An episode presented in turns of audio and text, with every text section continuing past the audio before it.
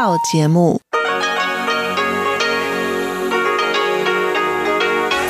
ที่นี่สถานีวิทยุเรดิโอไต้หวันอินเตอร์เนชันแนล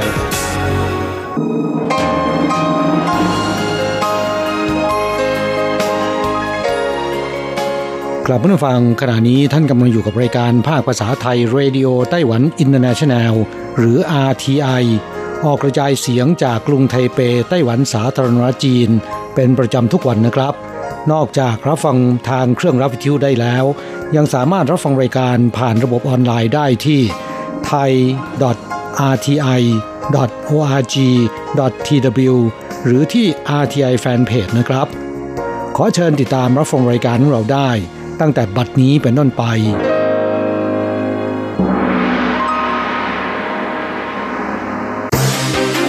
ลำดับแรก ขอเชิญติดตามรับฟัง ข่าวประจำวัน สวัสดีครับ คุณผู้ฟังที่เคารพ ข่าววันศุกร์ที่ 16 เมษายน พุทธศักราช 2564 รายงานโดยผมแสงชัย กิตติภูมิวงศ์หัวข้อข่าวที่น่าสนใจมีดังนี้พัก DPP ชี้ จีนเผยแพร่ข่าวปลอม ไต้หวันช่วยญี่ปุ่นบำบัดน้ำปนเปื้อนกัมมันตรังสี คณะผู้แทนสหรัฐเสร็จสิ้นภารกิจเดินทางออกจากไต้หวันตอนเที่ยงวันที่ 16 โรคลำปีสกินในโคปะทุในไต้หวัน เร่งฉีดวัคซีนป้องกัน ต่อไปเป็นรายละเอียดของข่าวครับทำเนียบประธานาธิบดีแถลงในวันที่ 16 ว่า ในช่วงนี้มีการปลอมแปลงหนังสือของทำเนียบประธานาธิบดี เผยแพร่ทางอินเทอร์เน็ต ระบุว่า รัฐบาลไต้หวันจะช่วยญี่ปุ่นบำบัดน้ำเสีย ปนเปื้อนกัมมันตรังสี โรงไฟฟ้าฟุกุชิมะ จางตุนหันโฆษกทำเนียบประธานาธิบดี และหลิวคางเอี้ยนโฆษกพรรคดีพีพีร่วมกันแถลงข่าวในวันที่ 16 ระบุว่า เรื่องนี้เป็นข่าวปลอมอย่างแท้จริง เป็นการสร้างความเข้าใจผิดในหมู่ประชาชน หนังสือราชการปลอมชี้ว่า ไต้หวันจะช่วยเหลือญี่ปุ่น โดยนำเข้าน้ำเสีย จากโรงไฟฟ้าฟุกุชิมะทำการบำบัดและปล่อยทิ้งไป จางตุนหันชี้แจงว่าหนังสือปลอมมีพิรุษชัดเจน 5 ประการได้แก่ วันที่ระบุในหนังสือปลอมคือ 16 เมษายน ขณะที่วันปล่อยข่าวคือ 15 เมษายน ซึ่งขัดต่อความเป็นจริง มีการแชกสอนตัวย่อแบบจีนแผ่นใหญ่ และใช้คำหรือวลีที่ไม่ใช่ความเคยชินของชาวไต้หวันเป็นต้น ทางด้านหลิวคางเอี้ยนบอกว่าทำเนียบประธานาธิบดีได้มีการแจ้งความต่อตำรวจแล้ว และเรียกร้องประชาชน อย่าได้เผยแพร่ หรือส่งข่าวปลอมดังกล่าวต่อไปให้กับผู้อื่น คณะผู้แทนของประธานาธิบดีโจไบเดนแห่งสหรัฐประกอบด้วยนายคริสดอตอดีตวุฒิสมาชิก นายริชาร์ดอามิทาชกับนายเจมส์สไตน์เบิร์กอดีตรัฐมนตรีช่วยว่าการกระทรวงต่างประเทศ และนายแดนไบเออร์ผู้อำนวยการสำนักงานกิจการไต้หวันกระทรวงการต่างประเทศของสหรัฐ เดินทางมาเยือนไต้หวันตั้งแต่วันที่ 14 เมษายน เสร็จสิ้นภารกิจเดินทางออกจากไต้หวันแล้ว ในตอนเที่ยงของวันที่ 16 การเยือนไต้หวันของดอดด์มีกำหนดการที่แน่นกระชับ ในวันที่ 15 ได้เข้าพบประธานาธิบดีไช่อิงเหวิน นายกรัฐมนตรีซูเจินชาง สมาชิกสภา ทั้งฝ่ายค้านและรัฐบาล ในการพบกับประธานาธิบดีไช่อิงเหวินนั้น ดอดด์บอกว่าได้รับมอบหมายจากประธานาธิบดีโจไบเดนมาเยือนไต้หวัน เพื่อตอกย้ำคำมั่นของสหรัฐ ประธานาธิบดีไช่อิงเหวินได้จัดเลี้ยงรับรองคณะผู้แทนสหรัฐ ในตอนค่ำวันที่ 15 ประธานาธิบดีกล่าวขอบคุณโจไบเดน หลังขึ้นบริหารประเทศแล้ว แสดงจุดยืนมั่นคงสับสนต่อไต้หวัน ส่งคณะตัวแทนมาเยือน ในโอกาสกฎหมายความสัมพันธ์ไต้หวัน ครบรอบ 42 ปี เป็นการแสดงถึงคำมั่นของสหรัฐที่มีต่อไต้หวันมั่นคงดังภูผา ประธานาธิบดีหวังว่าสองฝ่ายจะพัฒนาสัมพันธ์บนพื้นฐานปัจจุบันที่ดีต่อไปในแนวลึก ร่วมกันรักษาความสงบมั่นคง และความรุ่งเรืองในอินโดแปซิฟิก ต่อไปเป็นข่าวเรื่องโรคลัมปีสกินในโคปะทุในไต้หวันทางการเร่งฉีดวัคซีนป้องกัน เดือนกรกฎาคมปีที่แล้วเกิดโรคลัมปีสกินในโคระบาดที่เมืองจินเหมิน ขณะนี้บนเกาะไต้หวันพบโรคลัมปีสกินปะทุขึ้นอีกครั้ง คณะกรรมการการเกษตรแถลงข่าวฉุกเฉิน ในตอนค่ำวันที่ 15 ระบุว่า ฟาร์มโคเนื้อเขตหลินโข่วนครนิวไทเป ป่วยด้วยโรค lumpy skin หลังตรวจสอบลำดับพันธุกรรมแล้ว พบว่าเป็นสายพันธุ์เดียวกับจีนแผ่นใหญ่ ได้ทำลายโค8ตัว และสั่งห้ามเคลื่อนย้ายโคในฟาร์มใกล้เคียง ศาสตราจารย์กิตติคุณอูหยงหุยแห่งคณะสัตวแพทย์มหาวิทยาลัยเทคโนโลยีพิงตง บอกว่า โรค lumpy skin พบในเอเชียอาคเนย์ ฮ่องกง อินเดีย ส่งผลกระทบอย่างมากต่อโคนมทำให้ปริมาณนมลดลง และเกิดการแท้งลูก ในครั้งนี้ระบาดในฟาร์มโคเนื้อ แต่ไต้หวันประมาทไม่ได้ เนื่องจากมีการเลี้ยงโคนมเป็นส่วนใหญ่เฉินจีจ้องประธานคณะกรรมการการเกษตรชี้ว่า โรคแลมปิสกิน ระบาดในโค เกิดจากแมลงวันเป็นพาหะของโรค แต่ไม่ระบาดในคน และประชาชนไม่ต้องกังวลในการบริโภคเนื้อวัว เนื้อวัวแห้ง หรือน้ำนม จะไม่เกิดการติดเชื้อโรค ปีที่แล้วโรค lumpy skin ระบาดในจินเหมินมีการฉีดวัคซีนป้องกันและควบคุมโรคได้แล้ว แต่ยังมีการปะทุขึ้นอีก นักวิชาการตั้งข้อสังเกตว่า ไวรัสอาจแฝงตัว อยู่ในหนอนแมลง และแพร่ระบาดขึ้น หรือเกิดการระบาดระลอกใหม่จากหนอนแมลงที่มากับตู้สินค้าของจีนแผ่นใหญ่ ไต้หวันส่งเสริมครัวของโรงเรียนจัดซื้อข้าวมีระบบตรวจสอบย้อนกลับได้ เพื่อส่งเสริมสุขนามัยในการรับประทานอาหารที่ดี ให้แก่นักเรียน และลดภาระค่าใช้จ่าย ให้แก่ผู้ปกครอง ปัจจุบัน คณะกรรมการการเกษตรของไต้หวัน ผลักดันโครงการ จัดหาข้าวสำหรับครัวของโรงเรียน เป็นข้าวปลอดสารตกค้างที่เก็บรักษาในคลังอุณหภูมิต่ำจำหน่ายให้แก่โรงเรียนในราคา 50%ของราคาตลาด มีโรงเรียนซื้อข้าวตามโครงการนี้จำนวน 3,100 แห่ง คณะกรรมการการเกษตรกำลังจะขยายขอบเขตการอุดหนุน ให้จัดซื้อข้าวมีระบบการตรวจสอบย้อนหลังด้วย กรมการเกษตรและอาหารคณะกรรมการการเกษตร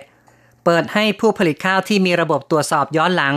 ร่วมประมูลเสนอราคาขาย และคัดเลือกขึ้นทะเบียนเป็นผู้ป้อนข้าวให้แก่โรงเรียน โดยประกาศรายชื่อบนเว็บไซต์ของคณะกรรมการการเกษตร เพื่อให้โรงเรียนต่างๆ เลือกจัดซื้อในราคาที่กำหนด คาดว่าต่ำกว่า 50%ของราคาตลาด รัฐบาลจะอุดหนุนส่วนต่างราคาจำหน่าย กับราคาตลาด ให้แก่ผู้จำหน่ายข้าว โรงเรียนที่ไม่ได้ร่วมโครงการจัดซื้อข้าวปลอดสาร สามารถเลือกซื้อข้าวที่มีระบบตรวจสอบประวัติย้อนหลังได้ โครงการนี้จะเริ่มทดลองดำเนินการใน 4 เมืองได้แก่ ซินจู จางฮวาไทตง และฮวาเลียน ตั้งแต่เดือนพฤษภาคม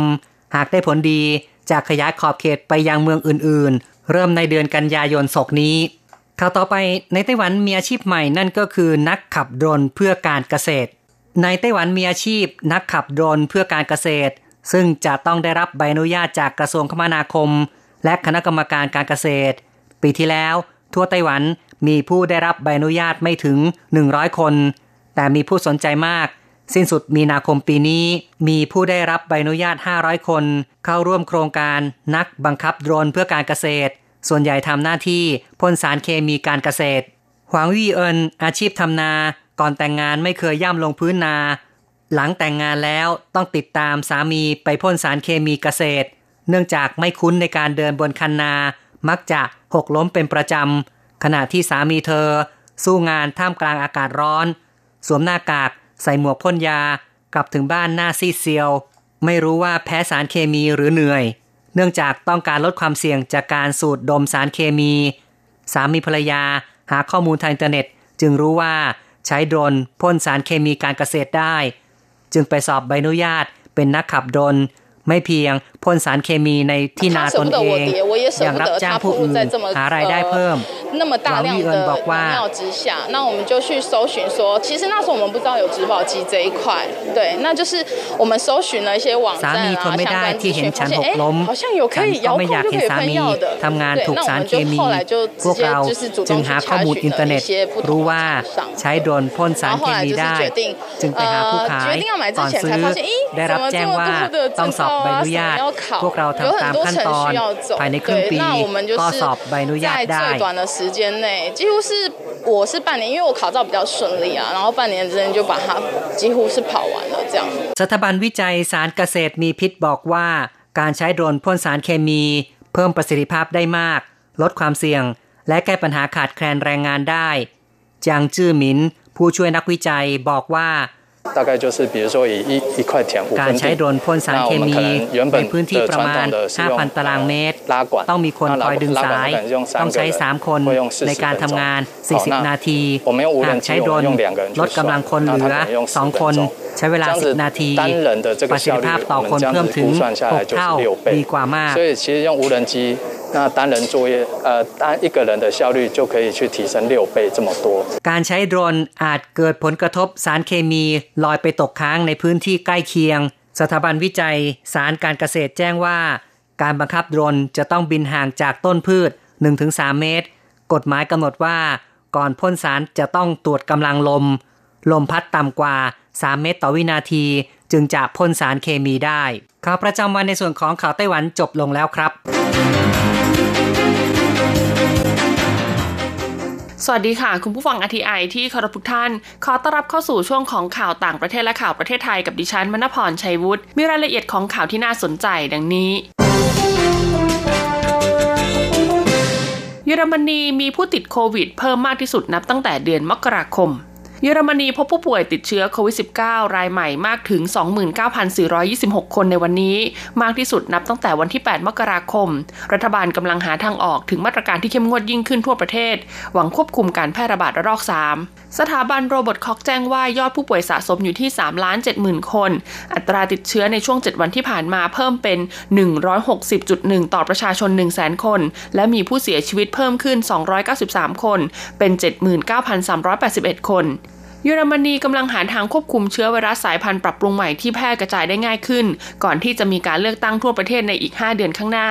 คาดกันว่าพรรคอนุรักษ์นิยมของนายกรัฐมนตรีอังเกาแมเคิลจะเสียคะแนนครั้งใหญ่นายกรัฐมนตรีหญิงเยอรมนีต้องการให้รัฐสภา อนุญาตให้รัฐบาลกลางมีอำนาจชั่วคราวในการใช้มาตรการล็อกดาวน์พื้นที่ที่มีการติดเชื้อสูง รองนายกรัฐมนตรีโอลาฟจอย ของพรรคประชาสังคมประชาธิปไตยที่เป็นพรรคร่วมรัฐบาล สนับสนุนระหว่างการให้สัมภาษณ์ของสถานีโทรทัศน์ของรัฐ ว่าการแก้ไขกฎหมายป้องกันการติดเชื้อ ให้ประกาศห้ามออกนอกเคหสถานยามวิกาลหรือเคอร์ฟิวทันที ที่ยอดผู้ติดเชื้อในช่วง 7 วันเกิน 1 0 0 0 0 0คน จะช่วยยับยั้งการแพร่ระบาดได้ หลายประเทศทั่วโลกใช้มาตรการนี้และสามารถลดอัตราการติดเชื้อลงได้ พร้อมกับย้ำว่าเยอรมนีจำเป็นต้องมีมาตรการจำกัดที่เคร่งครัด เกาหลีใต้จะผลิตวัคซีนสปุกนิกวีเดือนละ 100 ล้านโดส ยอนซูโกลบอลบริษัทเวชภัณฑ์ของเกาหลีใต้ประกาศว่า จะเป็นผู้นำกลุ่มบริษัทธุรกิจเพื่อผลิตวัคซีนป้องกันโควิด -19 ของรัสเซีย หรือที่เรารู้จักกันในชื่อสปุกนิกวีเดือนละ 100 ล้านโดส เนื่องจากรัสเซียเพิ่มกำลังการผลิตวัคซีนดังกล่าวไปยังต่างประเทศ ยอนซูโกลบอลระบุในแถลงการณ์ว่ากลุ่มบริษัทธุรกิจที่จับมือรวมตัวกัน จะเริ่มผลิตวัคซีนตัวอย่างในเดือนสิงหาคม และจะตอบสนองความต้องการด้านการจัดหาวัคซีนของกองทุนความมั่นคงแห่งชาติของรัสเซียได้เป็นอย่างดี กลุ่มบริษัทธุรกิจดังกล่าวประกอบด้วย 3 บริษัทได้แก่ Prestige BioPharma Biopharma Humedic และ Byran Pharma รวมถึงบริษัทอื่น ๆ ในเครือ นอกจากนี้ทั้ง 3 บริษัทจะร่วมกันสร้างโรงงานผลิตวัคซีนแห่งใหม่อีกด้วย ประกาศดังกล่าวมีขึ้นหลังจากที่ g r a f a บริษัทเทคโนโลยีชีวภาพของเกาหลีใต้ ลงนามกับข้อตกลงกองทุนความมั่นคงแห่งชาติของรัสเซียเมื่อปีก่อน เพื่อผลิตวัคซีนสปุกนิกวีปีละกว่า 150 ล้านโดส ขณะเดียวกันเอกอัครราชทูตอินเดียประจำรัสเซียก็คาดการณ์ว่า อินเดียจะได้รับวัคซีนสปุกนิกวีจากรัสเซียก่อนสิ้นเดือนนี้ หลังหน่วยงานกำกับดูแลยาของอินเดีย อนุมัติให้ใช้วัคซีนดังกล่าวเมื่อวันจันทร์ที่ผ่านมา ขณะที่องค์กรยาแห่งสหภาพยุโรปกำลังพิจารณาอนุมัติให้ใช้วัคซีนสปุกนิกวีเนื่องจากหลายประเทศในทวีปยุโรป ต้องการเร่งโครงการฉีดวัคซีนป้องกันโควิด -19 ที่ได้รับผลกระทบจากปัญหาการจัดส่งวัคซีนล่าช้านิวซีแลนด์จะงดส่งออกปศุสัตว์สิ่งมีชีวิตทางทะเล นิวซีแลนด์จะยุติการส่งออกปศุสัตว์สิ่งมีชีวิตทางทะเลเป็นเวลาสูงสุด 2 ปี ตามที่มีเสียงติงเรื่องสวัสดิภาพสัตว์ คาดว่าจะกระทบตลาดส่งออกใหญ่อย่างจีนและออสเตรเลีย ปีที่แล้วนิวซีแลนด์ส่งออกปศุสัตว์สิ่งมีชีวิตทางทะเล 113,285 ตัว สร้างรายได้เฉลี่ยปีละ 60 ล้านดอลลาร์นิวซีแลนด์หรือประมาณ 1,340 ล้านบาท ในระหว่างปีพุทธศักราช 2558 ถึงพุทธศักราช 2562 และครองสัดส่วนหลักเพียงร้อยละ 0.2 ของภาคการส่งออกหลักของประเทศ นายเดเมียนโอคอนเนอร์รัฐมนตรีกระทรวงเกษตรกล่าวว่า เนื่องจากไม่สามารถรับประกันความปลอดภัยของสัตว์เหล่านี้ขณะอยู่กลางทะเล เป็นความเสี่ยงที่ไม่สามารถยอมรับได้สำหรับนิวซีแลนด์รัฐบาลจึงตัดสินใจดังกล่าว และได้แจ้งให้ประเทศคู่ค้าหลักทราบแล้ว ส่วนคำถามที่ว่าจะทำให้จีน ซึ่งเป็นประเทศผู้นำเข้าปศุสัตว์รายใหญ่ที่สุดไม่พอใจหรือไม่นายโอคอนเนอร์ตอบว่าเรื่องนี้เป็นเรื่องสวัสดิภาพของสัตว์ และชื่อเสียงของนิวซีแลนด์ กลุ่มคุ้มครองสัตว์โลกนิวซีแลนด์ยกย่องการตัดสินใจนี้ว่าเป็นช่วงเวลาสำคัญแห่งประวัติศาสตร์สำหรับสัตว์ เป็นสิ่งที่รัฐบาลประเทศอื่น ๆ ต้องดำเนินรอยตามทันที ขณะที่สหพันธ์เกษตรกรนิวซีแลนด์แย้งว่าไม่มีข้อมูลเลยว่า มีการละเมิดมาตรฐานที่เคร่งครัด เรื่องการส่งออกปศุสัตว์มีชีวิต นิวซีแลนด์แจ้งเมื่อปีที่แล้วว่ากำลังทบทวนเรื่องการส่งออกปศุสัตว์สิ่งมีชีวิต และเกิดเหตุการณ์เรือมุ่งหน้าไปยังจีนอับปางทำให้โคเกือบ 6,000 ตัวจมน้ำตาย และมีลูกเรือเสียชีวิต 41 คนจากทั้งหมด 43 คน ต่อไปเป็นข่าวจากประเทศไทยค่ะ กรุงเทพมหานครเพิ่มถังรองรับขยะหน้ากากอนามัยกว่า 1,000 จุด พลตำรวจเอกอัศวินขวัญเมืองผู้ว่าราชการกรุงเทพมหานคร กล่าวถึงการจัดการขยะหน้ากากอนามัยที่มีปริมาณเพิ่มสูงขึ้น ในช่วงการแพร่ระบาดของโควิดและลอกใหม่ว่า กรุงเทพมหานครมีปริมาณขยะมูลฝอยติดเชื้อโควิด -19 รวมถึงขยะหน้ากากอนามัย ที่เก็บขนและกำจัดจากสถานพยาบาลที่รักษาผู้ป่วยติดเชื้อโควิด -19 และสถานที่สำหรับผู้กักตัว เช่นบ้านพักอาศัย สถานที่กักตัวของรัฐ และโรงแรมทางเลือกสำหรับผู้กักตัว ในช่วงการแพร่ระบาดระลอกใหม่ ตั้งแต่วันที่ 15 ธันวาคมพุทธศักราช2500 2563 ถึงวันที่ 12 เมษายน พุทธศักราช 2564 รวมทั้งสิ้น 1,366.29 ตัน หรือเฉลี่ย 11.48 ตันต่อวัน ขณะที่ในช่วงการแพร่ระบาดระลอกเดือนเมษายน ตั้งแต่วันที่1ถึง12 เมษายน พุทธศักราช 2564 ปริมาณขยะมูลฝอยติดเชื้อโควิด -19 มีแนวโน้มเพิ่มขึ้นเป็น 12.92 ตันต่อวัน หรือเพิ่มขึ้นเฉลี่ย 1.44 ตันต่อวัน คิดเป็นร้อยละ 12.5อย่างไรก็ตามเพื่ออำนวยความสะดวกให้ประชาชนในการทิ้งขยะหน้ากากอนามัย กรุงเทพมหานครได้ตั้งวางถังรองรับหน้ากากอนามัยเป็นการเฉพาะ เป็นถังสีส้มพร้อมถุงขยะสีแดงสำหรับใส่หน้ากากอนามัยในพื้นที่สาธารณะประมาณ 1,000 จุด ประกอบด้วยสำนักงานเขต ศูนย์บริการสาธารณสุขกทม โรงพยาบาลสังกัดกทม ศาลาว่าการกทม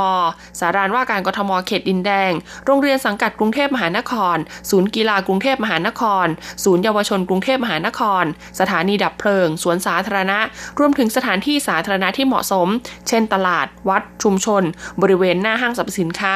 อาคารสำนักงานและเคหะชุมชนต่างๆ พร้อมควบคุมดูแลไม่ให้มีการทิ้งมูลฝอยประเภทอื่นๆปะปน โดยหน้ากากอนามัยและมูลฝอยติดเชื้อโควิด -19 ที่จัดเก็บ จะนำไปจำกัดด้วยวิธีเผา ในเตาเผามูลฝอยติดเชื้อ ซึ่งเป็นศูนย์กำจัดมูลฝอยอ่อนนุชและหนองแขม ผู้ว่าราชการกรุงเทพมหานครกล่าวเพิ่มเติมว่ากรุงเทพมหานครขอความร่วมมือประชาชน ทิ้งหน้ากากอนามัยที่ใช้แล้วอย่างถูกวิธี และไม่ทิ้งปะปนกับขยะมูลฝอยทั่วไปในครัวเรือน โดยใส่ถุงที่ปิดสนิท มัดปากถุงให้แน่น หรือเขียนหน้าถุงว่าหน้ากากอนามัย แยกทิ้งให้รถเก็บขยะมูลฝอยของสำนักงานเขต หรือทิ้งในถังรองรับหน้ากากอนามัยเฉพาะสีส้มในจุดที่กำหนด เพื่อป้องกันการแพร่ระบาดของโควิด -19 และความปลอดภัยต่อสุขอนามัยของผู้ปฏิบัติงานเก็บขยะมูลฝอย รวมถึงความสะดวกต่อการเก็บรวบรวม เพื่อนำไปกำจัดอย่างถูกหลักสุขาพิบาลต่อไป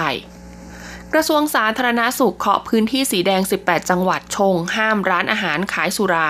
นายอนุทินชาญวิรกุลรองนายกรัฐมนตรี และรัฐมนตรีว่าการกระทรวงสาธารณาสุขถแถลงข่าวภายหลังเป็นประธานการประชุม คณะกรรมการโรคติดต่อแห่งชาติที่กระทรวงสาธารณาสุข ซึ่งใช้เวลาในการประชุมกว่า 3 ชั่วโมง ถึงมาตรการที่เตรียมนำเสนอต่อที่ประชุมสบคชุดใหญ่ในวันพรุ่งนี้ หลังสถานการณ์โควิด -19 มียอดผู้ป่วยสูงขึ้นจนถึงหลักพันในช่วงเทศกาลสงกรานต์ว่าที่ประชุมมีมติเสนอมาตรการเพิ่มพื้นที่ จังหวัดควบคุมสูงสุดเป็นสีแดง 18 จังหวัด พื้นที่ควบคุมสีส้ม 59 จังหวัดพร้อมเสนอให้มีการจำกัดเวลาเปิดปิดร้านอาหาร ส่วนผับบาร์สถานบริการปิดหมดทั่วประเทศ โดยเฉพาะในกลุ่มของร้านอาหาร ให้ห้ามจำหน่ายเครื่องดื่มสุราโดยเด็ดขาด และให้เว้นระยะห่างในการจัดโต๊ะเก้าอี้ ซึ่งถ้าเป็นไปได้แนะนำให้ซื้อกลับบ้านไปทานจะดีกว่า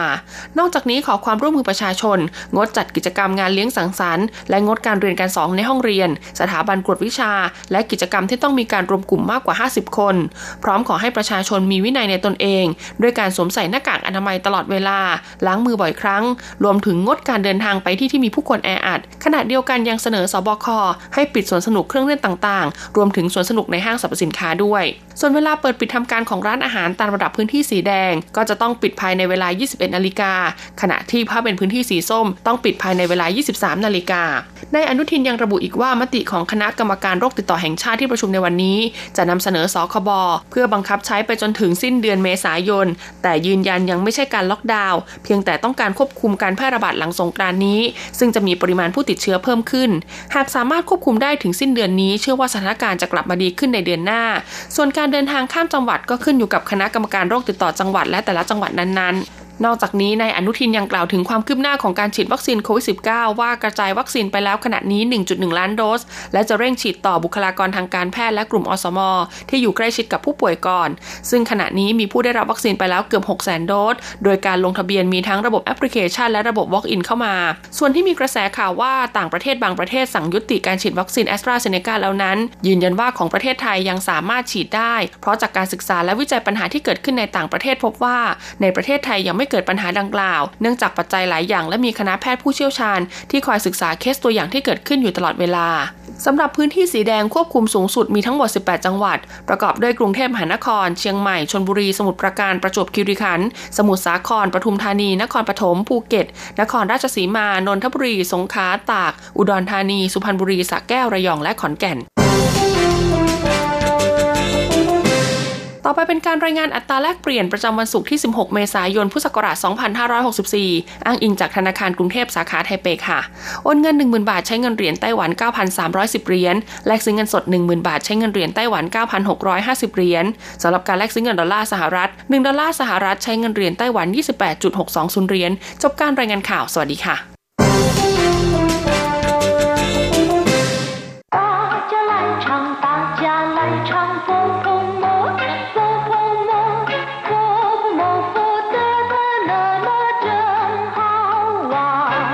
สวัสดีครับเพื่อนผู้ฟัง พบกันในวันนี้เราจะมาเรียนบทเรียนที่ 4 ของแบบเรียนชั้นสูง บทที่ 4 อาบน้ำบทนี้เราจะมาเรียนคำสนทนาเกี่ยวกับการอาบน้ำในตอนที่สองนะครับ第四课洗澡二课文怎么搞的？一头一身全是水。刚给孩子洗了个澡，他皮的不得了。 把水弄得到处都是，原来是你给他洗，我还以为是他给你洗呢。别求我了，替我拿干衣服来，我看我也非洗个澡不可了。下次还是我来吧，省得他一洗你就得跟着洗。ครับฟังคุณครูอ่านบทเรียนผ่านไปแล้ว ตอนนี้มาอธิบายความหมายในคำสนทนาบทนี้นะครับ第四课 洗澡二บทที่สี่อาบน้ำตอนที่สองผู้เป็นภรรยาถามว่า怎么搞的一头一身全是水怎么搞的ก็คือไปทำอะไรมา หรือทำไมถึงเป็นอย่างนี้一头一身全是水เปียกไปทั้งหัวทั้งตัว ผู้เป็นสามีตอบว่า 刚给孩子洗了个澡，他皮得不得了，把水弄得到处都是。เพิ่งจะอาบน้ำให้ลูก เขาสนเหลือเกินทำน้ำกระเด็นไปทั่ว刚给孩子洗了个澡เพิ่งจะอาบน้ำให้ลูก孩子ก็คือลูกนะครับ อาจจะเป็นลูกชายหรือลูกสาวก็ได้洗了个澡มีความหมาย เช่นเดียวกับคำว่า洗澡ก็คืออาบน้ำนะครับ 他皮得不得了เขาสนเหลือเกิน ผีก็คือสน不得了ก็คือเหลือเกินนะครับ把水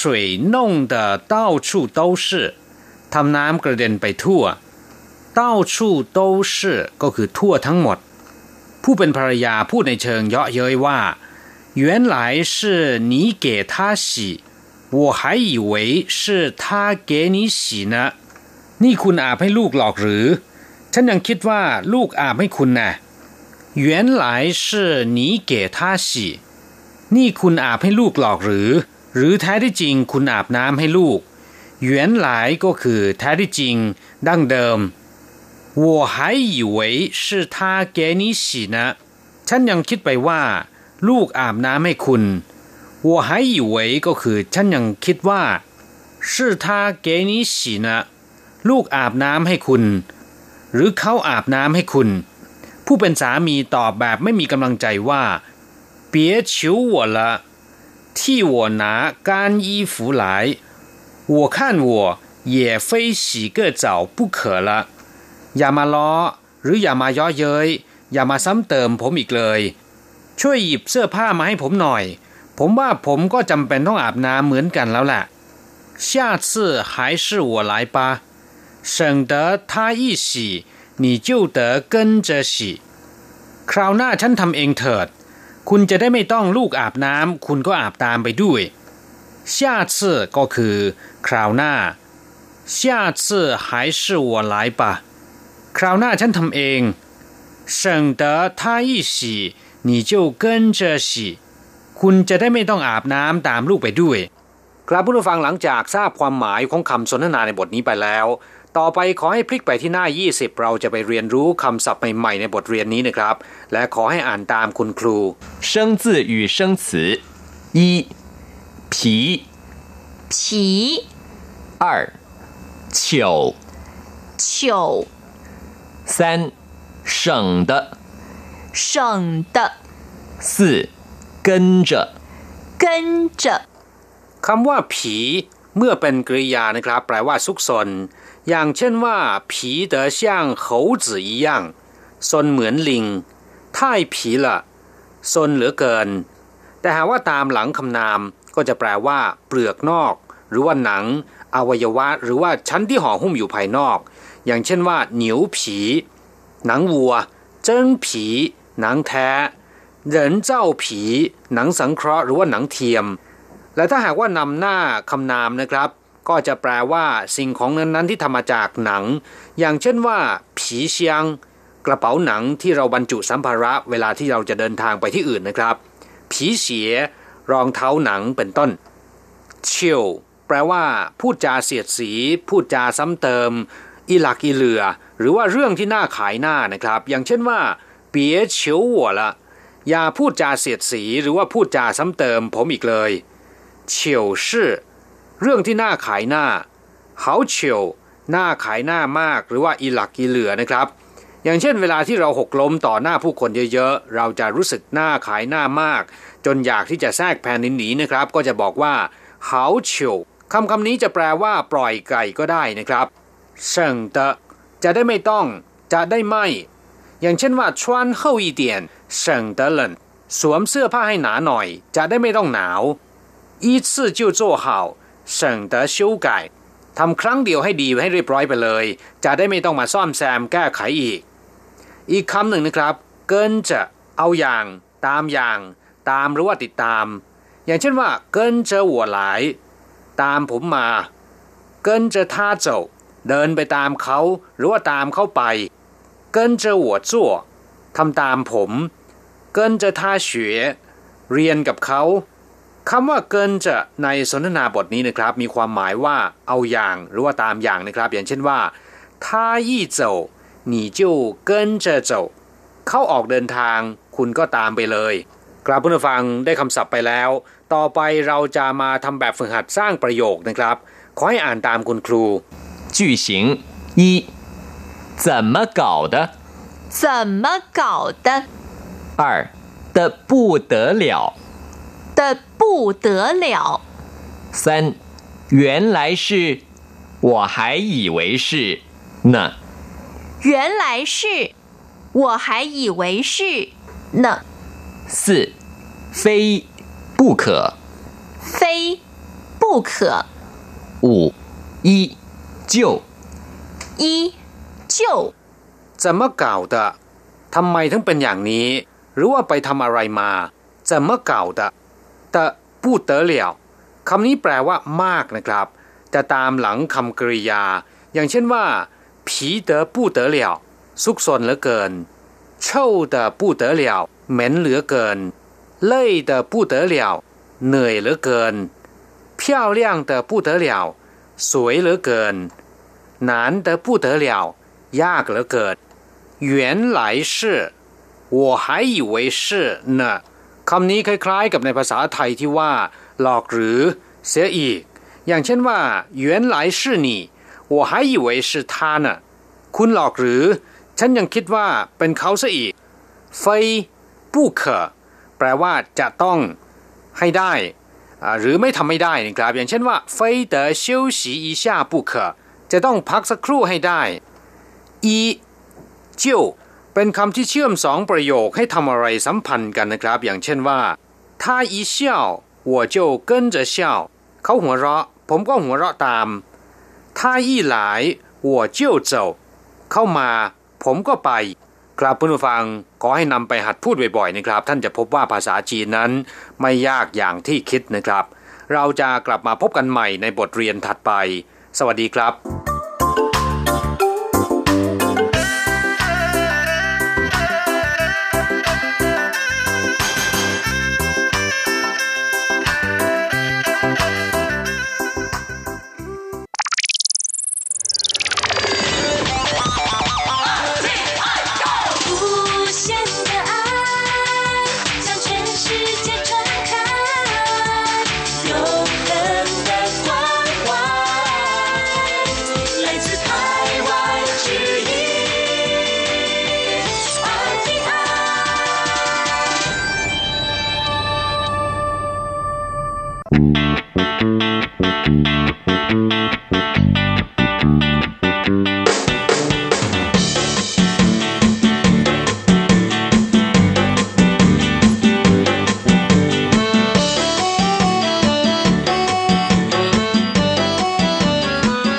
ครับผู้ฟังขณะนี้ท่านกำลังอยู่กับรายการภาคภาษาไทย RTI เอเชียสัมพันธ์นะครับ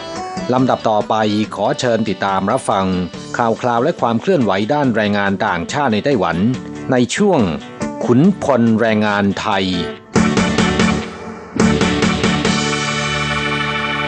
现在进行台湾地区有关外籍移工的新闻。移民署于四月一日公告，基于目前移工入国已采集中检疫措施，中央流行疫情指挥中心于一百一十年三月二十二日同意开放印尼籍以外移工申请重入国许可，因此移民署自四月一日起重新开放受理印尼籍以外之移工申请重入国许可。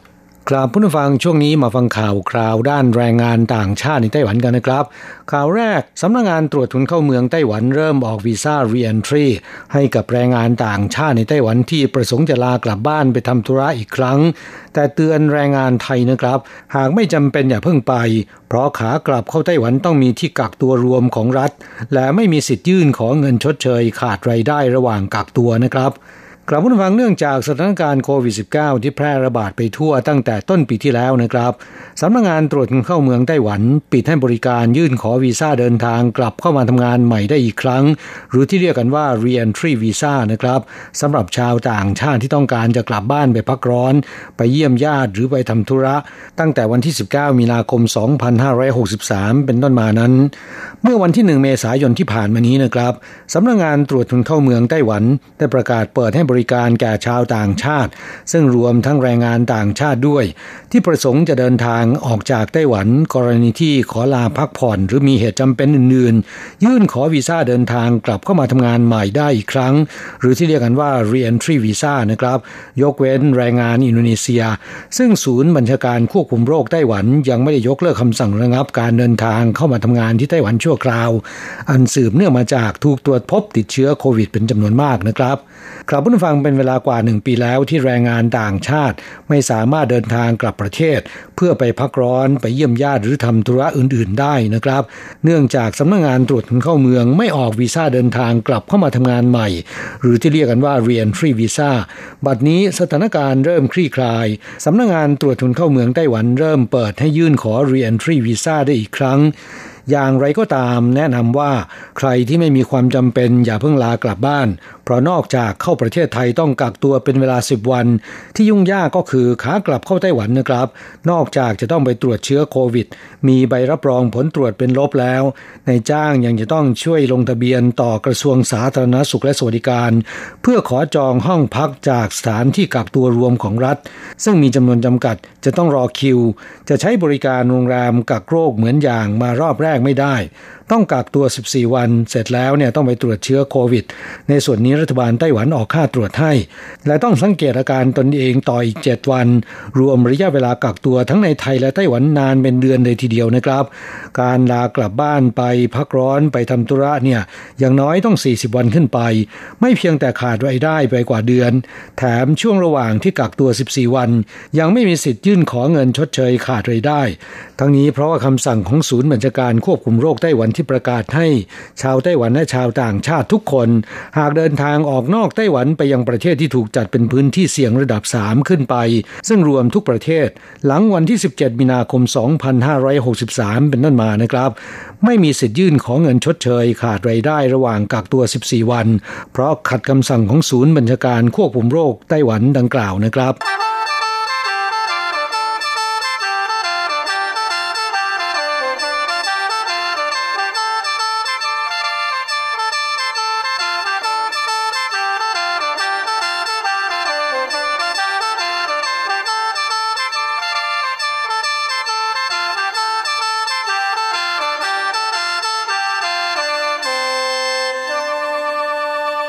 ต่อไปเป็นคำเตือนระวังอันตราย ไปยืนบนแผงโซลาเซลล์จับปลาในเขื่อน อาจจะเสี่ยงตายได้นะครับ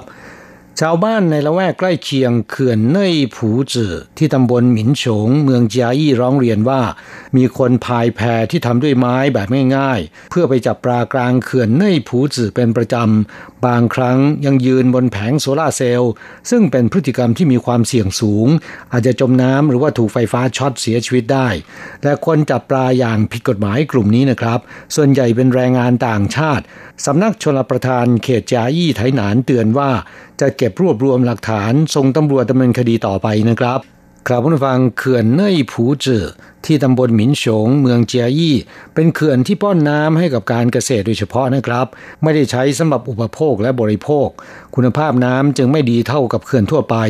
ยิ่งมีการติดตั้งแผงโซลาเซลล์เพื่อผลิตกระแสไฟฟ้าแล้ว ยิ่งทำให้คุณภาพน้ำเนี่ยแย่ลงนะครับ ไม่เหมาะสำหรับดื่ม สัตว์น้ำในเขื่อนนี้ก็ปนเปื้อนมลพิษ หากจับมาทานจะส่งผลเสียต่อสุขภาพ บริเวณรอบๆเขื่อนมีการปักป้ายเตือน ห้ามลงเล่นน้ำห้ามตกหรือว่าจับปลา และห้ามลงไปเหยียบบนแผงโซลาเซลล์แต่ในวันหยุดมักจะมีแรงงานต่างชาติจับกลุ่มไปเล่นน้ำหรือไปจับปลาเป็นประจำ บางรายใช้ไม้ทำแพแบบง่ายๆ พายไปยังจุดกลางง้องเขื่อน ซึ่งค่อนข้างลึกหากแพคว่ำอาจจะจมน้ำตายได้นะครับขณะที่บางรายยืนบนแผงโซลาเซลล์หว่านแหหรือว่าตกปลา ซึ่งอันตรายมากนะครับ เพราะว่าแผงโซลาเซลล์ขนาดใหญ่ มีการเชื่อมขั้วไฟฟ้าต่อกัน หากเกิดการลัดวงจรหรือว่าไฟช็อต แรงเคลื่อนและกระแสไฟฟ้าที่เชื่อมต่อกันสูงพอที่จะทำให้คนเสียชีวิตได้ ชาวบ้านกล่าวว่าแรงงานต่างชาติเหล่านี้จับปลามากินโดยไม่สนใจความปลอดภัยของชีวิต น่าเป็นห่วงจริง ๆ นะครับ ด้านนายหวังจื้อเฉิงผู้อำนวยการสำนักชลประทานเขตเจียยี่ไถหนานกล่าวว่า บริเวณรอบๆเขื่อนมีป้ายเตือน ห้ามลงเล่นน้ำห้ามตกปลา ห้ามจับปลาและห้ามลงไปเหยียบบนแผงโซลาเซลล์ โดยมีการติดตั้งกล้องวงจรปิด สอดส่องตลอดเวลา ผู้ใดฝ่าฝืนจะส่งดำเนินคดีอย่างเด็ดขาดนะครับกราวบผู้ฟังแม้นจะไม่ได้บอกว่าเป็นแรงงานชาติไหน แต่มีความเป็นไปได้สูงที่จะเป็นแรงงานไทยนะครับ จึงขอเตือนมาด้วยความห่วงใยว่า หลีกเลี่ยงไปจับปลาในแม่น้ำลำธารหรือสถานที่มีการปักป้ายเตือน เพราะนอกจากส่งผลเสียต่อสุขภาพแล้วนะครับ ยังอาจจะถูกจับดำเนินคดีที่สำคัญสุ่มเสี่ยงต่อความปลอดภัยในชีวิตนะครับ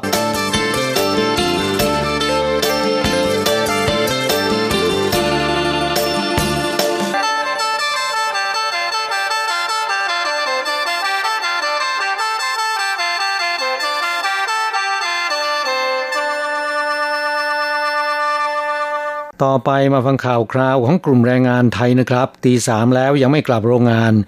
แรงงานไทยเมาเหล้าส่งเสียงดังกลางดึก ตะลุมบอลกับแรงงานไทยอีกกลุ่มหนึ่ง ทุกคนสั่งเมาหลังถูกตำรวจจับปรับคนละ 6,000 เหรียญไต้หวันนะครับกลับผู้ฟังเมื่อรุ่งเช้าเวลา 3 นาฬิกาของวันที่ 4 เมษายนที่ผ่านมานี้นะครับ แรงงานไทยกลุ่มหนึ่งเนื่องจากเมาสุรา ขณะที่ผ่านบริเวณศูนย์การค้าอาเซียนสแควร์ในนครไทจง พูดจาเสียงดัง สร้างความไม่พอใจแก่แรงงานไทยอีกกลุ่มหนึ่ง ที่ไม่รู้จักกันแต่เมาสุราเช่นกัน ทั้งสองกลุ่มเกิดมีปากเสียงกันจนถึงขั้นลงมือตีกัน หัวร้างข้างแตก ชาวบ้านใกล้เคียงโทรศัพท์แจ้งความตำรวจนับสิบนายรุดมาถึงที่เกิดเหตุในไม่กี่นาที ระงับเหตุไม่ให้บานปลาย และจับกลุ่มแรงงานไทยทั้งหมดกลับไปยังโรงพักนะครับ จากการสอบปากคำคนงานไทยทั้งสองกลุ่มไม่รู้จักกันมาก่อน ในวันที่เกิดเหตุไปดื่มสุราที่ร้านอาหารไทยใกล้อาเซียนสแควร์ ศูนย์การค้าบริการแรงงานต่างชาติที่ใหญ่ที่สุดในภาคกลางนะครับ ตั้งอยู่ใกล้สถานีรถไฟไทยจง จนถึงรุ่งเช้าตีสามนะครับ กลุ่มแรกในอาการเมาคุยส่งเสียงดัง เดินผ่านหน้ากลุ่มที่สอง สร้างความไม่พอใจให้กับคนงานกลุ่มที่สองจนเกิดมีการทะเลาะและก็ลงมือชกต่อยกัน อย่างไรก็ตามคนงานไทยทั้งสองกลุ่ม แม้นจะปากแตก หัวแตกแล้วก็มีเลือดไหลไปตามๆกัน แต่เป็นเพียงบาดเจ็บภายนอก ทั้งสองฝ่ายไม่ยอมไปรับการรักษาที่โรงพยาบาล และตกลงไม่เอาเรื่องซึ่งกันและกัน แต่แม้นจะยอมความกันได้นะครับตำรวจกล่าวว่า การส่งเสียงดังทะเลาะวิวาทและชกต่อยกันในที่สาธารณะ ต้องส่งดำเนินคดีข้อหาฝ่าฝืนกฎหมายรักษาความสงบเรียบร้อยในสังคม ปรับสูงสุดคนละ 6,000 เหรียญไต้หวัน หลังจากได้ยินค่าปรับแล้วเนี่ยแรงงานไทยทั้งสองกลุ่มสั่งเมาทันทีนะครับครับผู้ฟังหนึ่งในปัญหาที่ชาวบ้านใกล้หอพักโรงงานร้องเรียนแรงงานต่างชาติ โดยเฉพาะแรงงานไทยและเวียดนามมากที่สุด ก็คือส่งเสียงดังรบกวนความสงบสุขของชาวบ้าน สำหรับแรงงานไทยในยามปกติไม่ค่อยมีปัญหาเรื่องส่งเสียงดัง ยกเว้นช่วงเมาสุรา มักจะส่งเสียงดังเอะอะโวยวายนะครับ ท้าตีท้าต่อย นอกจากนี้ยังมักจะส่งเสียงดังขณะที่เล่นการพนัน หากชาวบ้านร้องเรียน ตำรวจตรวจสอบแล้วเป็นจริง จะถูกดำเนินคดีข้อหาฝ่าฝืนกฎหมายรักษาความสงบเรียบร้อยในสังคม ระวางโทษปรับ 1,200ถึง6,000 เหรียญไต้หวันนะครับ จึงเตือนเพื่อนแรงงานไทย หลีกเลี่ยงและลดละเลิกดื่มสุรา เพราะว่าสุราเป็นสาเหตุการเสียชีวิตอันดับต้นๆของแรงงานไทยในไต้หวัน ในอดีตสมัยที่แรงงานไทยยังมีจำนวนมากนั้น เมื่อมีข่าวอาชญากรรมหรือว่าฆ่ากันตาย ส่วนใหญ่จะเกี่ยวพันกับแรงงานไทยและมักจะมีสาเหตุมาจากเมาสุราระยะหลัง แรงงานเวียดนามมีจำนวนเพิ่มมากขึ้น แรงงานไทยลดน้อยลง จึงได้เสียตำแหน่งไปให้กับแรงงานเวียดนาม แต่หากเทียบอัตราส่วนของคดีกับยอดจำนวนแรงงานแล้ว แรงงานไทยที่ก่อคดีอาชญากรรมและอุบัติเหตุ อันเนื่องมาจากฤทธิ์น้ำเมา ยังคงครองแชมป์ในบรรดาแรงงานต่างชาติในไต้หวันทั้ง 4 ชาตินะครับ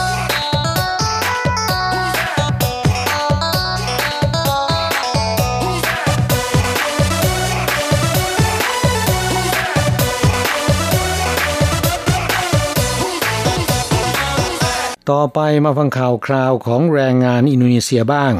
แรงงานอินโดนีเซียหญิงชายผิดกฎหมายคู่หนึ่ง เห็นตำรวจปิดจราจรให้ขบวนรถผ่าน คิดว่าตั้งด่านจับแรงงานผิดกฎหมาย หลบเข้าป่าแต่พลาดตกเหวตายหนึ่งสาหัสอีกหนึ่ง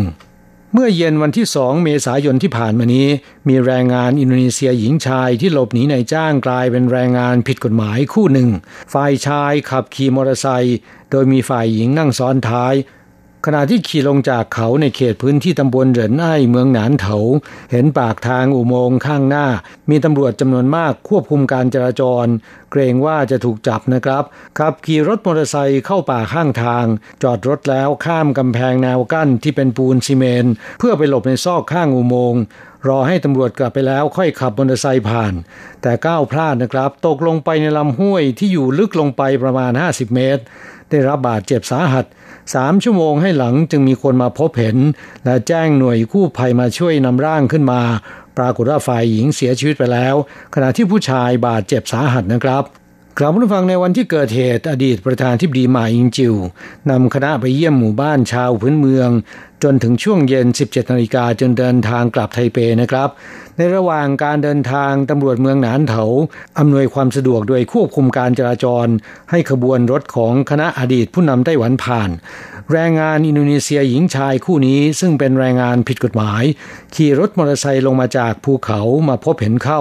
กลัวจะถูกจับนะครับ จึงขี่มอเตอร์ไซค์เข้าข้างทาง หาที่หลบซ่อน โดยจอดรถมอเตอร์ไซค์ไว้ในที่กำบัง จากนั้นปีนข้ามกำแพงกั้นแนวปูนซีเมนต์ เพื่อหลบเข้าไปในซอกซึ่งเป็นหน้าผา แต่แรงงานหญิงเสียหลักพลัดตกลงไปนะครับ เพื่อนชายเห็นเข้ารีบคว้า แต่เอาไม่อยู่นะครับ ร่วงตกลงไปในลำห้วยที่อยู่ลึกลงไปประมาณ 50 เมตร ได้รับบาดเจ็บสาหัสทั้งคู่ จนกระทั่งเวลา 20 นาฬิกาวันเดียวกัน จึงมีชาวบ้านในละแวกนั้นเดินผ่าน เห็นมีรถมอเตอร์ไซค์จอดอยู่และมีเสียงร้องแผ่วเบาขอความช่วยเหลือ เมื่อลงไปดูจึงพบเห็นแรงงานอินโดนีเซียทั้งสอง รีบโทรศัพท์แจ้งความ หน่วยกู้ภัยและตำรวจมาถึงนะครับ ช่วยนำร่างทั้งสองขึ้นมาจากลำห้วย ปรากฏว่าฝ่ายหญิงซึ่งบาดเจ็บสาหัส และเสียเลือดมากเสียชีวิตไปแล้วนะครับ ส่วนแรงงานอินโดนีเซียเพศชาย ได้รับบาดเจ็บสาหัสเช่นกัน กระดูกหักหลายที่แต่ยังมีชีวิต ถูกส่งไปรักษาโดยการผ่าตัดด่วน ขณะนี้พ้นขีดอันตรายแล้วนะครับ จากคำให้การของแรงงานอินโดนีเซียชายรายนี้กล่าวว่า ในวันที่เกิดเหตุ ตนและแฟนไม่ทราบว่าเป็นตำรวจที่คอยควบคุมการจราจร เพื่อให้ขบวนรถคณะอดีตผู้นำผ่าน โดยคิดว่าตำรวจตั้งด่านตรวจ กลัวว่าจะถูกจับ จึงหลบเข้าไปข้างทางทำให้เกิดอุบัติเหตุครั้งนี้กลับผู้ฟังรายงานหลบหนีมักจะอยู่อย่างหลบหลบซ่อนๆ ความเป็นอยู่ยากลำบากเจ็บไข้ได้ป่วยก็ไม่กล้าไปรับการรักษา นอกจากค่ารักษาแพง เพราะไม่มีประกันสุขภาพแล้วนะครับ ยังกลัวจะถูกจับ เสียทั้งสุขภาพกายและสุขภาพจิต และยังเสี่ยงตกเป็นเหยื่อของขบวนการนอกกฎหมายด้วยนะครับ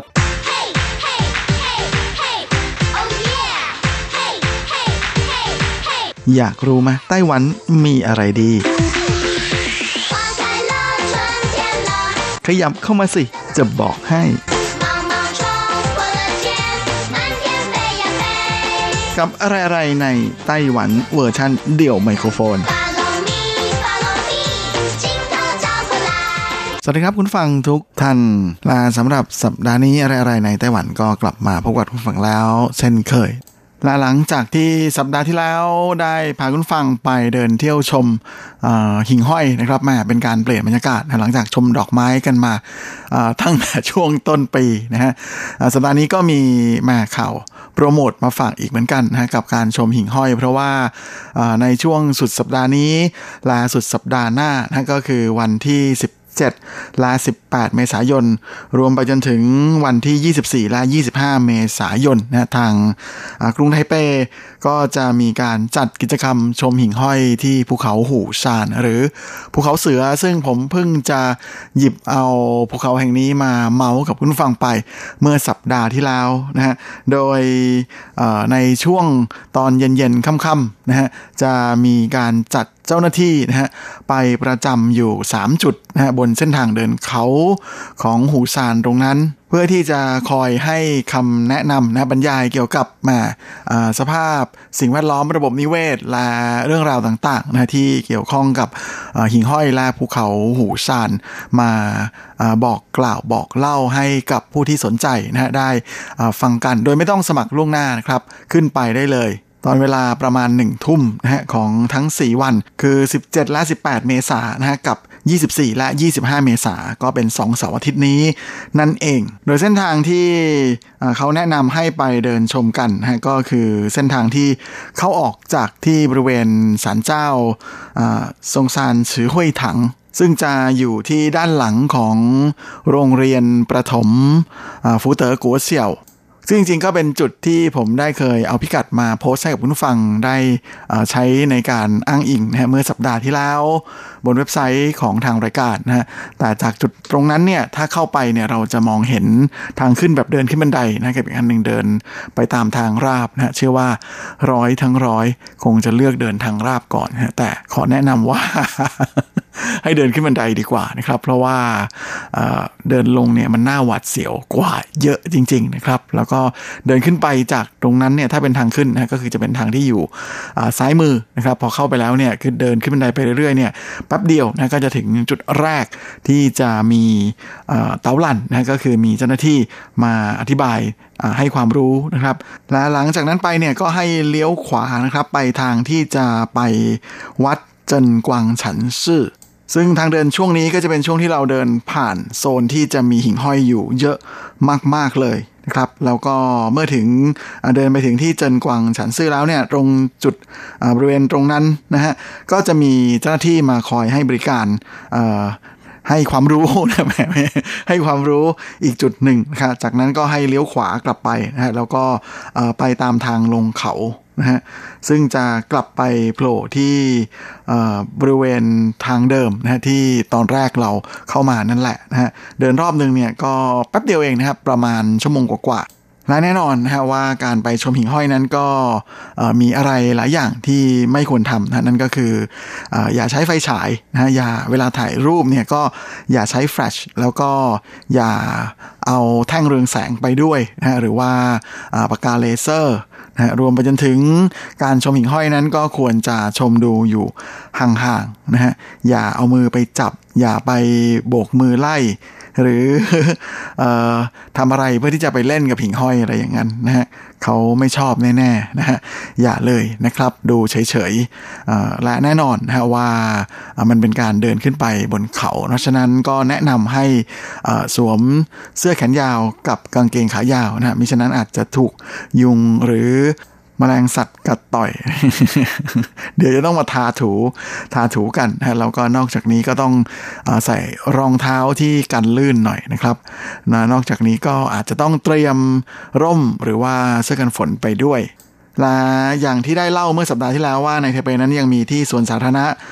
ต้าอันสลินกงหยวนกับที่สวนสาธารณะหลงซิงกงหยวนนะจริงๆแหมพลาดหล่นไปหนึ่งแห่งนะฮะก็เป็นสวนสาธารณะที่อยู่ในเขตหวนซานนั่นก็คือมู่จ้ากงหยวนซึ่งทั้ง 3 แห่งนี้นะฮะต่างก็มีกิจกรรมเเกี่ยวกับหิ่งห้อยตลอดนะไปจนถึงวันที่ 2 พฤษภาคมที่จะถึงนี้เลย ส่วนสำหรับที่นิวไทเปก็มีแหล่งชมหิ่งห้อยที่เจ๋งๆอยู่นะฮะโดยเฉพาะที่เขตผิงหลินนะซึ่งค่อนข้างจะอยู่ในภูเขานะก็เลยเป็นสภาพแวดล้อมที่เหมาะสมกับการเจริญเติบโตของหิ่งห้อยนะฮะก็มีจุดแนะนำหลายแห่งเลยนะฮะโดยเฉพาะอย่างยิ่งที่จินกวาเหลียวนะฮะซึ่งก็เป็นลำธารที่แหมมีความร่มรื่นนะฮะมากๆเลยนะแล้วก็ยังมีที่พิงหลินชินสุยกงหยวนนะฮะแล้วก็ยังมีเส้นทางขี่จักรยานนะที่อยู่ตรงแถบพิงหลินตรงนั้นด้วย ส่วนสำหรับใครที่อยากจะไปแถวถูเฉิงนะฮะก็มีอยู่ที่ใกล้ๆกับวัด เฉิงเทียนฉันซื่อนะฮะซึ่งตรงนั้นเนี่ยจริงๆ จะเป็นจุดที่ได้ชมดอกมะยาวหินด้วยนะฮะโดยช่วงบ่ายๆก็สามารถไปชมดอกไม้ได้นะฮะแล้วก็เย็นๆค่ำๆก็ไปชมหิ่งห้อยกันต่อนะฮะโดยตรงนั้นจะมีสวนสาธารณะถงหวากงหยวนอยู่ตรงนั้นนะครับก็สามารถไปชมหิ่งห้อยแถวๆนั้นได้เช่นเดียวกัน สำหรับใครที่อยู่แถวแถวไถจงนะฮะนานโถตรงนั้นก็มีแหล่งชมหิ่งห้อยเยอะแยะเลยนะฮะอย่างที่นานโถนั้นก็มีแถวแถวเทเลสาบสุริยันจันทรา นะฮะปีนี้น้ำแห้งแล้งจนเห็นก้นบ่อนะไอ้ไม่ใช่ก้นทะเลเลยนะครับ แต่ก็ยังไปดูดูหิ่งห้อยกันได้ครับ แล้วก็นอกจากนี้ที่นันโถนั้นซีโถนะก็เป็นอีกจุดหนึ่งที่มีหิ่งห้อยให้ได้ชมกันเยอะมากๆเลยนะโดยเฉพาะอย่างยิ่งทั้งที่บริเวณ สวนป่าซีโถนะหรือตรงนั้นก็จะมีหมู่บ้านปีศาจยาวกว้ชุนนะฮะที่แม่เป็นสถานที่ท่องเที่ยวยอดฮิตเลยอีกแห่งหนึ่งในแถวนั้นนะฮะรวมไปถึงอีกจุดหนึ่งก็คือส่วนที่เลยเข้าไปด้านในนะเคยพาเพื่อนฟังไปเที่ยวกันหลายครั้งแล้วนั่นก็คือที่สวนป่าซาลินซีนะฮะตรงจุดนั้นก็เป็นแหล่งที่ธรรมชาติอุดมสมบูรณ์มากๆนะฮะช่วงนี้ก็เป็นช่วงที่มีหิ่งห้อยเยอะพอดีแถมแหมช่วงนี้ถ้าใครไปซาลินซีจะได้โบนัส เป็นช่วงของเทศกาลดอกโบตัน พอดีพอดีด้วยนะสำหรับไถจงนั้นที่ขึ้นชื่อที่สุดเลยนะก็เห็นจะได้แก่สวนป่าตรงซื่อหลินฉ่งนะที่อยู่ในแถบตรงซื่อซึ่งก็ถือเป็นสวนหลังสวนสาธารณะที่ไม่ใช่สวนป่าที่สวยมากๆนะฮะของไถจงเลยทีเดียว โดยที่นี่เนี่ยตั้งอยู่บนความสูงจากลำน้ำทะเลประมาณ 500 ถึง 700 เมตรนะฮะแล้วก็กินอาณาบริเวณมากถึง 225 เฮกตาร์จึงไม่น่าแปลกใจนะที่จะมีธรรมชาติอันอุดมสมบูรณ์นะฮะลาที่นี่จะถือเป็นแหล่งชมหิ่งห้อย ในระดับที่เรียกกันว่าเทพที่สุดแล้ว เพราะว่ามีแบบโอ้โหหิ่งห้อยนับร้อยนับพันนะฮะบินว่อนเลยส่วนที่ไทหนานก็มีเหมือนกันนะฮะกับที่ไทหนานซินฮวาหลินฉ่งนะฮะก็เป็นสวนป่าอีกแห่งหนึ่งนะฮะซึ่งอยู่ในความดูแลของมหาวิทยาลัยจงซิงต้าเสือนะฮะครอบคลุมพื้นที่ถึง 378 เฮกตาร์ และถือเป็นอีกหนึ่งแหล่งชมหิ่งห้อยระดับเทพของไต้หวันเหมือนกันนะฮะ เพราะว่าด้วยความที่อยู่ไกลห่างไกลความที่เป็นสวนป่านี่แหละนะก็เลยทำให้มีหิ่งห้อยอยู่เยอะทีเดียวนะฮะ ไปที่นี่นอกจากจะได้สูดอากาศอันบริสุทธิ์ นะฮะในช่วงกลางวันเดินเล่นในป่าแล้วนะฮะช่วงเย็นๆค่ำๆนะยังได้ชมแสงระยิบระยับของเหล่ามวลหมู่หิ่งห้อยนะที่รายล้อมแม่เริงระบำกันอย่างสวยงามเลยทีเดียว ใครที่อยากชมหิ่งห้อยแบบแม่ระดับเทพ อยากไปเริงระบำร่วมกับมวลหมู่หิ่งห้อยนั้นนะก็อย่าพลาดสองแหล่งสุดท้ายที่ผมพูดถึงไปนะครับ